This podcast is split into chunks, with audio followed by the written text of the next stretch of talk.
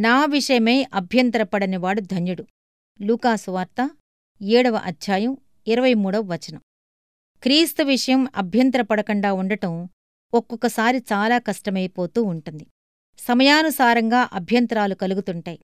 నేను జైలులో పడతాననుకోండి లేక ఇరుకులో చిక్కుకుంటాననుకోండి ఎన్నెన్నో అవకాశాల కోసం ఎదురుచూసే నేను వ్యాధితో మంచం పట్టాననుకోండి అపనిందల పాలవుతాననుకోండి అభ్యంతరపడకుండా నిగ్రహించుకోవటమెలా? అయితే నాకేది మంచిదో దేవునికి తెలుసు. నా చుట్టూ ఉన్న పరిస్థితులు ఆయన నిర్దేశించినవే. నా విశ్వాసాన్ని పెంపొందించటానికి తనతో సన్నిహిత సంబంధం ఏర్పరచుకోవటానికి నా శక్తిని సంపూర్ణ చెయ్యటానికి ఆయన వాటిని సంకల్పించాడు.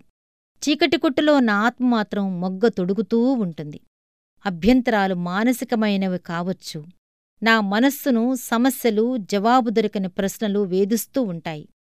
ఆయనకు నన్ను నేను సమర్పించుకుంటున్నప్పుడు నాకు ఇంకేమీ బాధలుండవనుకున్నాను. అయితే మాటిమాటికీ కారుమబ్బులు కమ్ముకుంటున్నాయి. కాబట్టి కష్టాలు కొనసాగుతూ ఉన్నట్టయితే ఇంకా ఇంకా ఖచ్చితంగా ఆయనలో నేను నమ్మకం ఉంచవలసిన అవసరం ఉంటుందన్నమాట. నేను చేసే ఇలాంటి ప్రయత్నాల వల్ల మిగిలిన బాధితులకు నేను మార్గదర్శిగా ఉండాలన్నమాట. అభ్యంతరాలు ఆధ్యాత్మికమైనవి కావచ్చు. ఆయన మందలో చేరిన నాకు శోధన చలిగాళ్ళు తగలవని ఆశించాను. అయితే శోధనలు ఎదురవటమే మంచిదని తెలుసుకున్నాను. ఎందుకంటే శోధనలతో బాటు ఆయన కృప కూడా అధికమవుతున్నది. నా వ్యక్తిత్వం ఈడేరుతున్నది. దినదినం పరలోకం నాకు చేరువవుతున్నది. అక్కడికి చేరి వెనక్కి తిరిగి నాకు ఎదురైన సమస్యలన్నిటినీ చూస్తాను. నాకు దారి చూపిన దేవుణ్ణి స్తుతిస్తాను. కాబట్టి వచ్చే వాటిని రానియ్యండి ఆయన చిత్తాన్ని అడ్డగించవద్దు. ప్రేమగల ప్రభువును గురించి అభ్యంతరపడటం నాకు దూరమవునుగాక. అభ్యంతరపడనివాడు ధన్యుడు.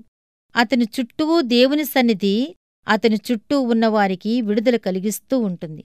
అవును అభ్యంతరపడనివాళ్ళు ధన్యులు వచ్చే ఆపదలర్థం కాకపోయినా రహస్యాలు రహస్యాలుగానే మిగిలిపోయినా గమ్యం చేరేదాకా అభ్యంతరపడినవాళ్ళు ధన్యులు.